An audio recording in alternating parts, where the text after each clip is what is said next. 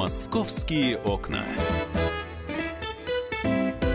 Это называется «Заиграла веселая мелодия. Московские окна». Хотя истории, которые сегодня будут рассматриваться в московских окнах, а точнее говоря, не истории, а история, она не самая веселая, точнее говоря, совсем не веселая.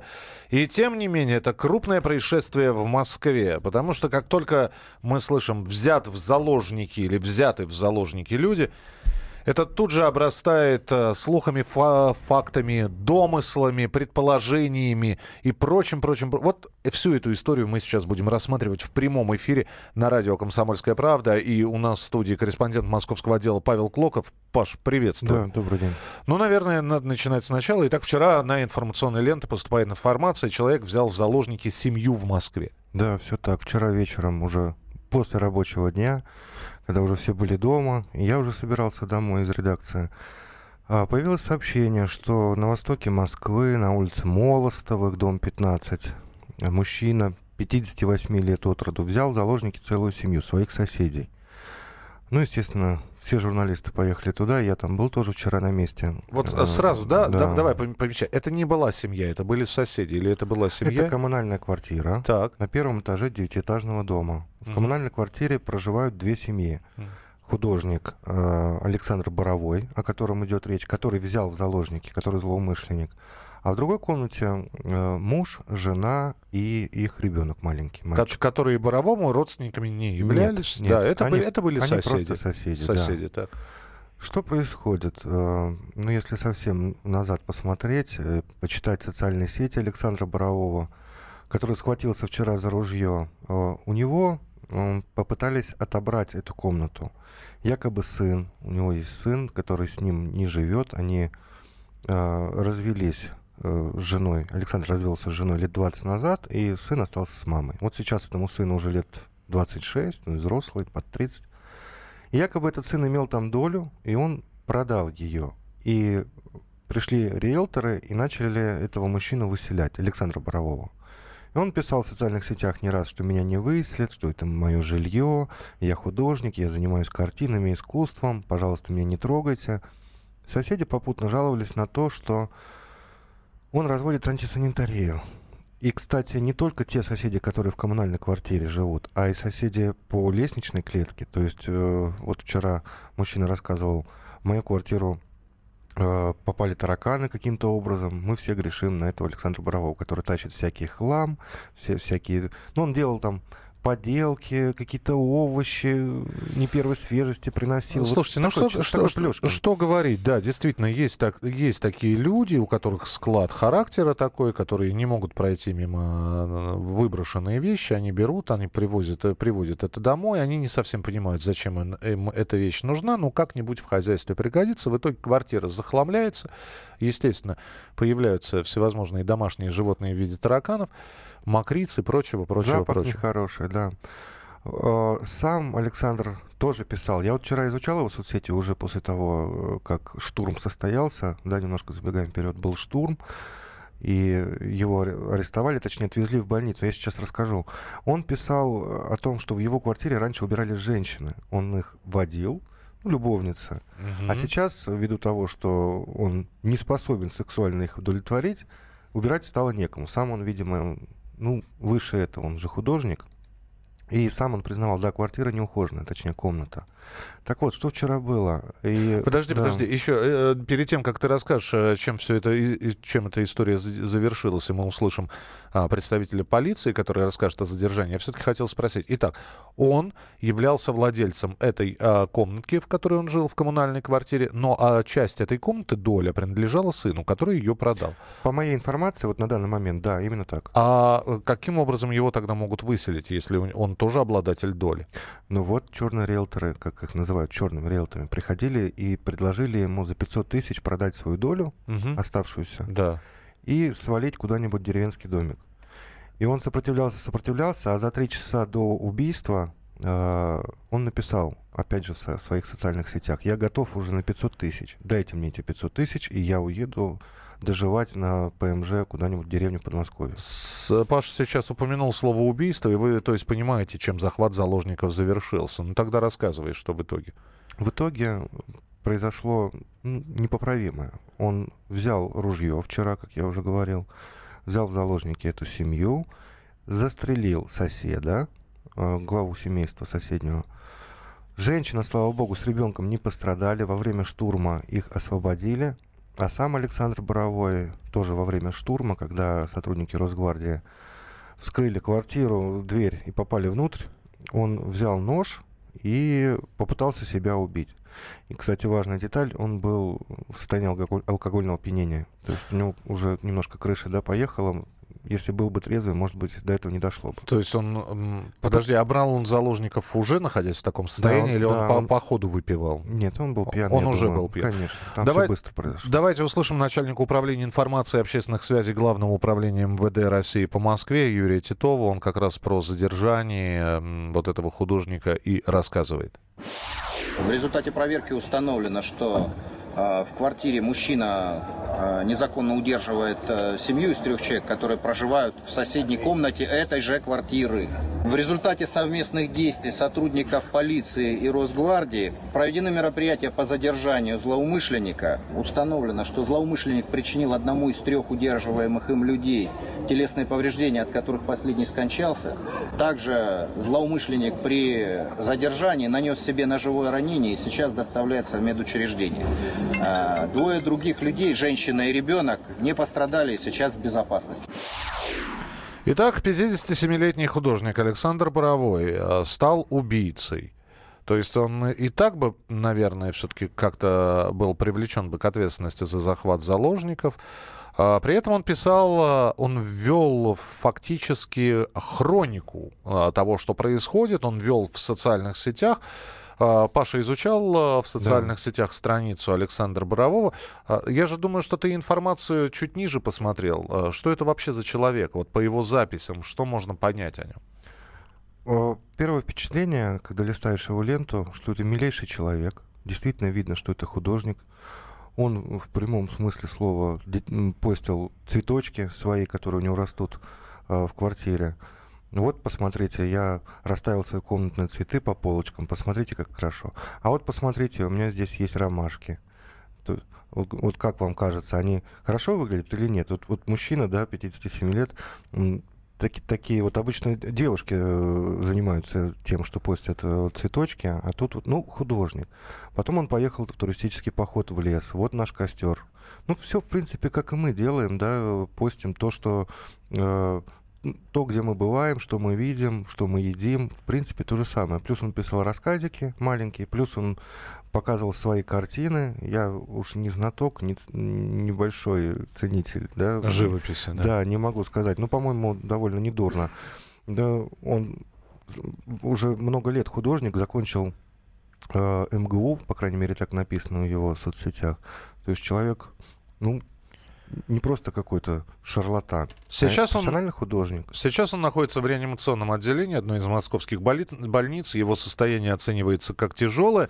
Но вот все-таки я сейчас вернусь к теме черных риэлторов. Да, вот э, когда мы говорим черные риэлторы, мы э, все время вспоминаем истории, это когда люди обманывают других людей, черные риэлторы, да, а, подделывают документы, и человек остается без жилья вообще, или вместо загородного домика, который риэлторы обещают, предлагают какую-то халупу совершеннейшую. Либо выбивают, просто все делают по закону, но за очень маленькую цену, а потом перепродают и на этом навариваются. Вот такая тоже схема есть за которые привлечь, кстати, очень сложно. То есть просто выбивают. Вот они приходили и говорили, э, он, Александр писал, я его ни в коем случае не защищаю, но вот он писал, что они приходят и чуть ли не гипнозом на меня уже, они мне угрожают, они сорвали дверь с петель в эту комнату. Соседи... А кто их пускает-то, я не понимаю. Соседи что значит, меня... они приходили? Он пишет, соседи меня не пускают в ванну помыться. Я хожу в какой-то пруд, моюсь пиявками. Меня не пускают в туалет, вроде там как замок в этом туалете. В общем, э, с виду как вот довели, да, мужика. Вот э, и мнения это разделились. Довели мужика, и он схватился за ружье, а между тем там было два ружья, два карабина ну, Сайга. Говорят, да. Об этом мы тоже поговорим. Через несколько минут продолжение этой темы. Оставайтесь с нами. Ваше мнение 8967 200 ровно 9702. окна.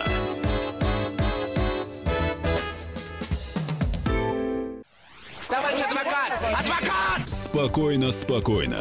Народного адвоката Леонида Альшанского хватит на всех. Юридические консультации в прямом эфире. Слушайте и звоните по субботам с 16 часов по московскому времени.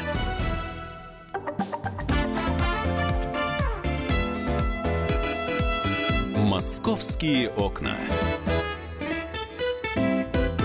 Друзья, мы продолжаем программу «Московские окна». Итак, художник, потерявший комнату, ну не потерявший, а который мог бы потерять комнату в коммуналке, взял в заложники соседей, убил одного из заложников, это мужчину, и чуть не зарезал сам себя. Говорят, что довели. 57 лет человеку, художник, Александр Боровой. Вот мы сейчас пытаемся понять, э, что же это все-таки. Это нестабильное психическое состояние, но тут же тогда возникает вопрос. У человека было с собой, все-таки, вот я сейчас проверил, два карабина Сайга, а я напомню, что владение таким оружием все-таки предусматривает наличие психиатрических справок и наркологических заодно.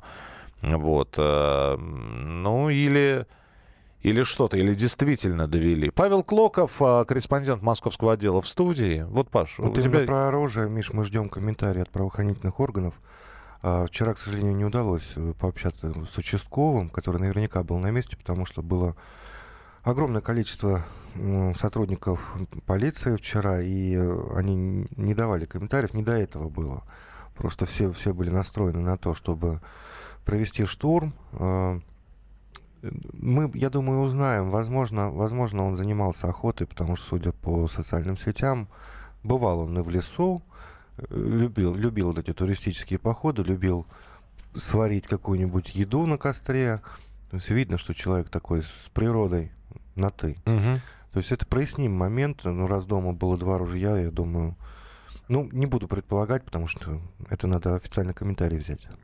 А, так что мы ждем а, поступления информации. А, вы можете прокомментировать это все, ваше видение и понимание ситуации. 8967 200 ровно 9702. 8967 200 ровно 9702. Еще раз напомню, что человек писал у себя в социальной сети, в Одноклассниках. Он там свою страницу вел, что у него сложная ситуация, что его достали черные риэлторы.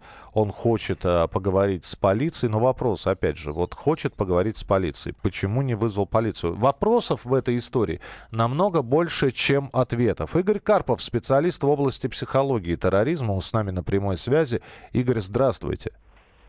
Здравствуйте. Здравствуйте. И, итак, человек жалуется в социальных сетях, жалуется на черных риэлторов, а, говорят, а, что у него сложная ситуация. А, вот, опять же, можно ли по его записям каким-то уже было сделать э, выводы о том, что грядет что-то страшное, что он готов пойти на крайние меры. А, а он на них и пошел, взял в заложники человека и убил одного из заложников. Это кого? Наверное, мужчину? А, мужчину, да. да.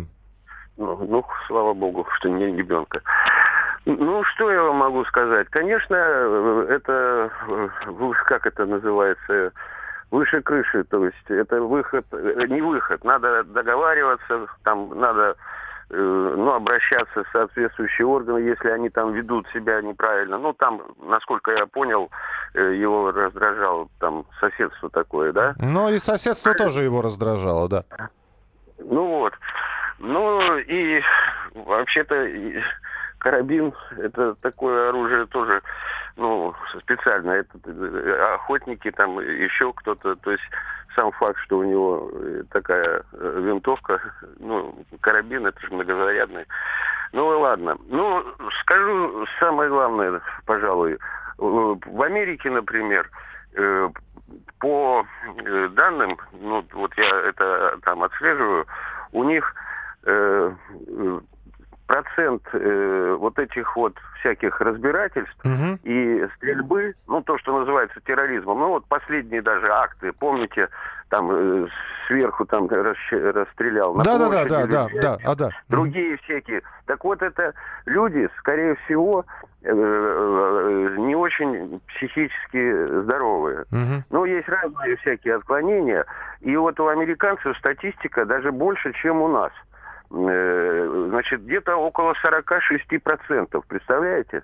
Это вот такие, ну, которые вот идут на э, всякие они психически это действительно, э, ну, им надо как-то периодически там их, ну, во-первых, за ними следить, отслеживать на, ну, в том смысле не, не напрямую отслеживать. Ну, я понимаю, да, следить за да. ними. Игорь, спасибо, что были с нами в прямом эфире. Спасибо. Извините, времени не так много. Игорь Карпов, специалист в области психологии и терроризма. И э, Виталий Демикин, Центр специального назначения ФСБ, полковник подразделения Альфа с нами на прямой связи. Виталий Николаевич, доброе утро, здравствуйте. Доброе утро, да. А, сейчас появилось видео о том, как действует группа захвата.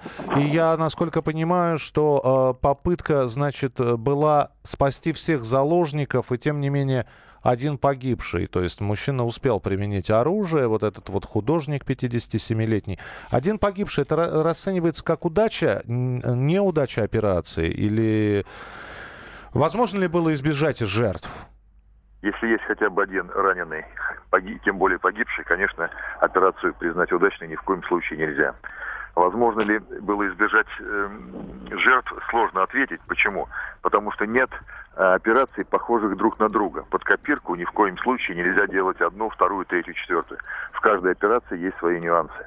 Ну, возможно, может быть, да. Возможно. Может быть, можно было избежать, избежать жертв. Но я уверен больше, чем на сто процентов, что ребята, которые его штурмовали, они сделали э, все возможное для того, чтобы жертв не было вот э, среди заложников. Uh-huh. То есть у меня, у меня такая уверенность, но, к сожалению, я просто сейчас не видел кадры эти, поэтому сейчас вот как бы огульно говорить сложно. Но мне кажется, они сделали все возможное. Тогда еще один вопрос, э, Виталий Николаевич. Э, на штурм, решение о штурме принимается, когда все уже методы исчерпаны, когда переговоры понимают, что не принесут должного результата. То есть вот как, где то граница, которая отделяет переговорщика от решения на штурм? Ну, принимает решение не переговорщик, не тот человек, который ведет переговоры, а э, оперативный штаб, который создается в любой операции, при э, любой операции. Вот. И если э, начинается расстрел заложников, то штурм должен начаться незамедлительно. То есть вот как бы два условия. Безусловно, штаб принимает условия, в смысле принимает решение на штурмуем или не штурмуем. И если начинается расстрел заложников, тогда штурм незамедлительно. Ну, по крайней мере, это вот эти технологии, которые были э, тогда, когда я находился как бы... В... Сейчас я в запасе, вот когда служил, я понял, да. Спасибо. Да. Спасибо, Виталий Николаевич. Спасибо. Виталий Деминикин, Центр специального назначения ФСБ, полковник подразделения Ты знаешь, Миша, Альфа. Да, насколько я знаю, он сначала расстрелял а, соседа. А, все, он сначала выстрелил в потолок. Было три выстрела, потом два раза в соседа. И уже после этого соседи услышали эти хлопки, похожие на выстрелы, и позвонили 02. То есть он э, открыл огонь не во время операции. Ах, вот оно что. Он расстрелял его, сделал дело, и уже потом приехали... А с ним пытались поговорить? Ты не в курсе, переговоры велись какие-то? Сдаться, бросить оружие, выпустить заложников? Ну, он сказал через, соцсеть, через соцсети ему писать. Я не знаю, как там в личных сообщениях. Думаю, вряд ли кто-то ему писал. Не могу сказать. Угу. Он, а в соцсетях он что писал?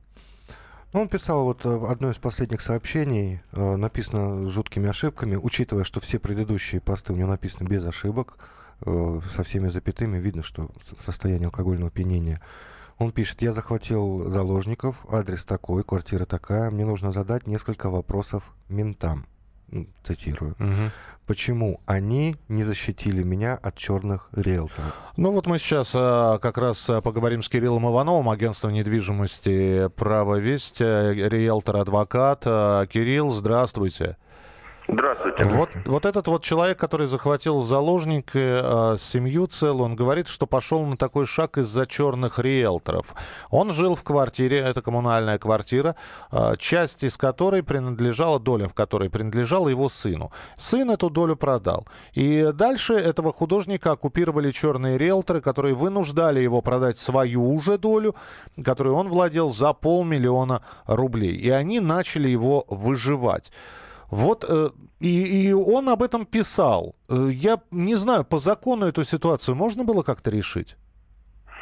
знаете, я его, с одной стороны, очень хорошо понимаю, потому что мне лично приходилось неоднократно общаться с такими черными риэлторами, и я могу представить себя на его месте.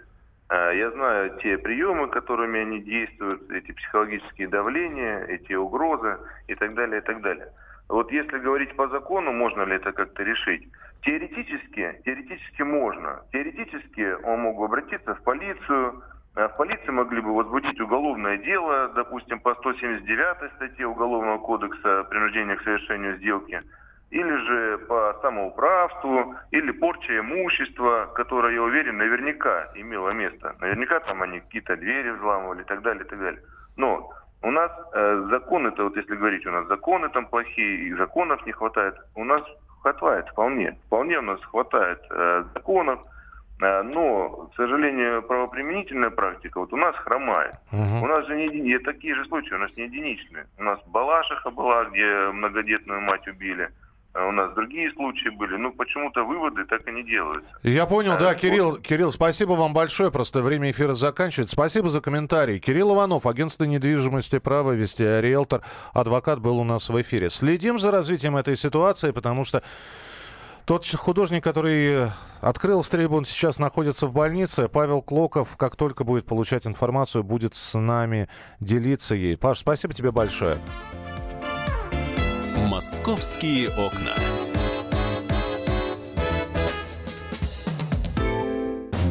Смертельно больной уралец ограбил ломбард, чтобы поехать в романтическое путешествие.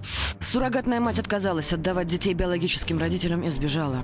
Две семейные пары заказали убийство своего бывшего шефа. Учитель 40 минут орала на семиклассницу за опрокинутый цветок. Итальянка собирается замуж за осужденного пожизненно русского убийцу. Никакой политики, никакой экономики. У нас особый случай. Только человеческие истории, которые никого не оставят равнодушными. В студии Екатерина Белых и Антон Арасланов. Слушайте по будням с 12 часов по московскому времени.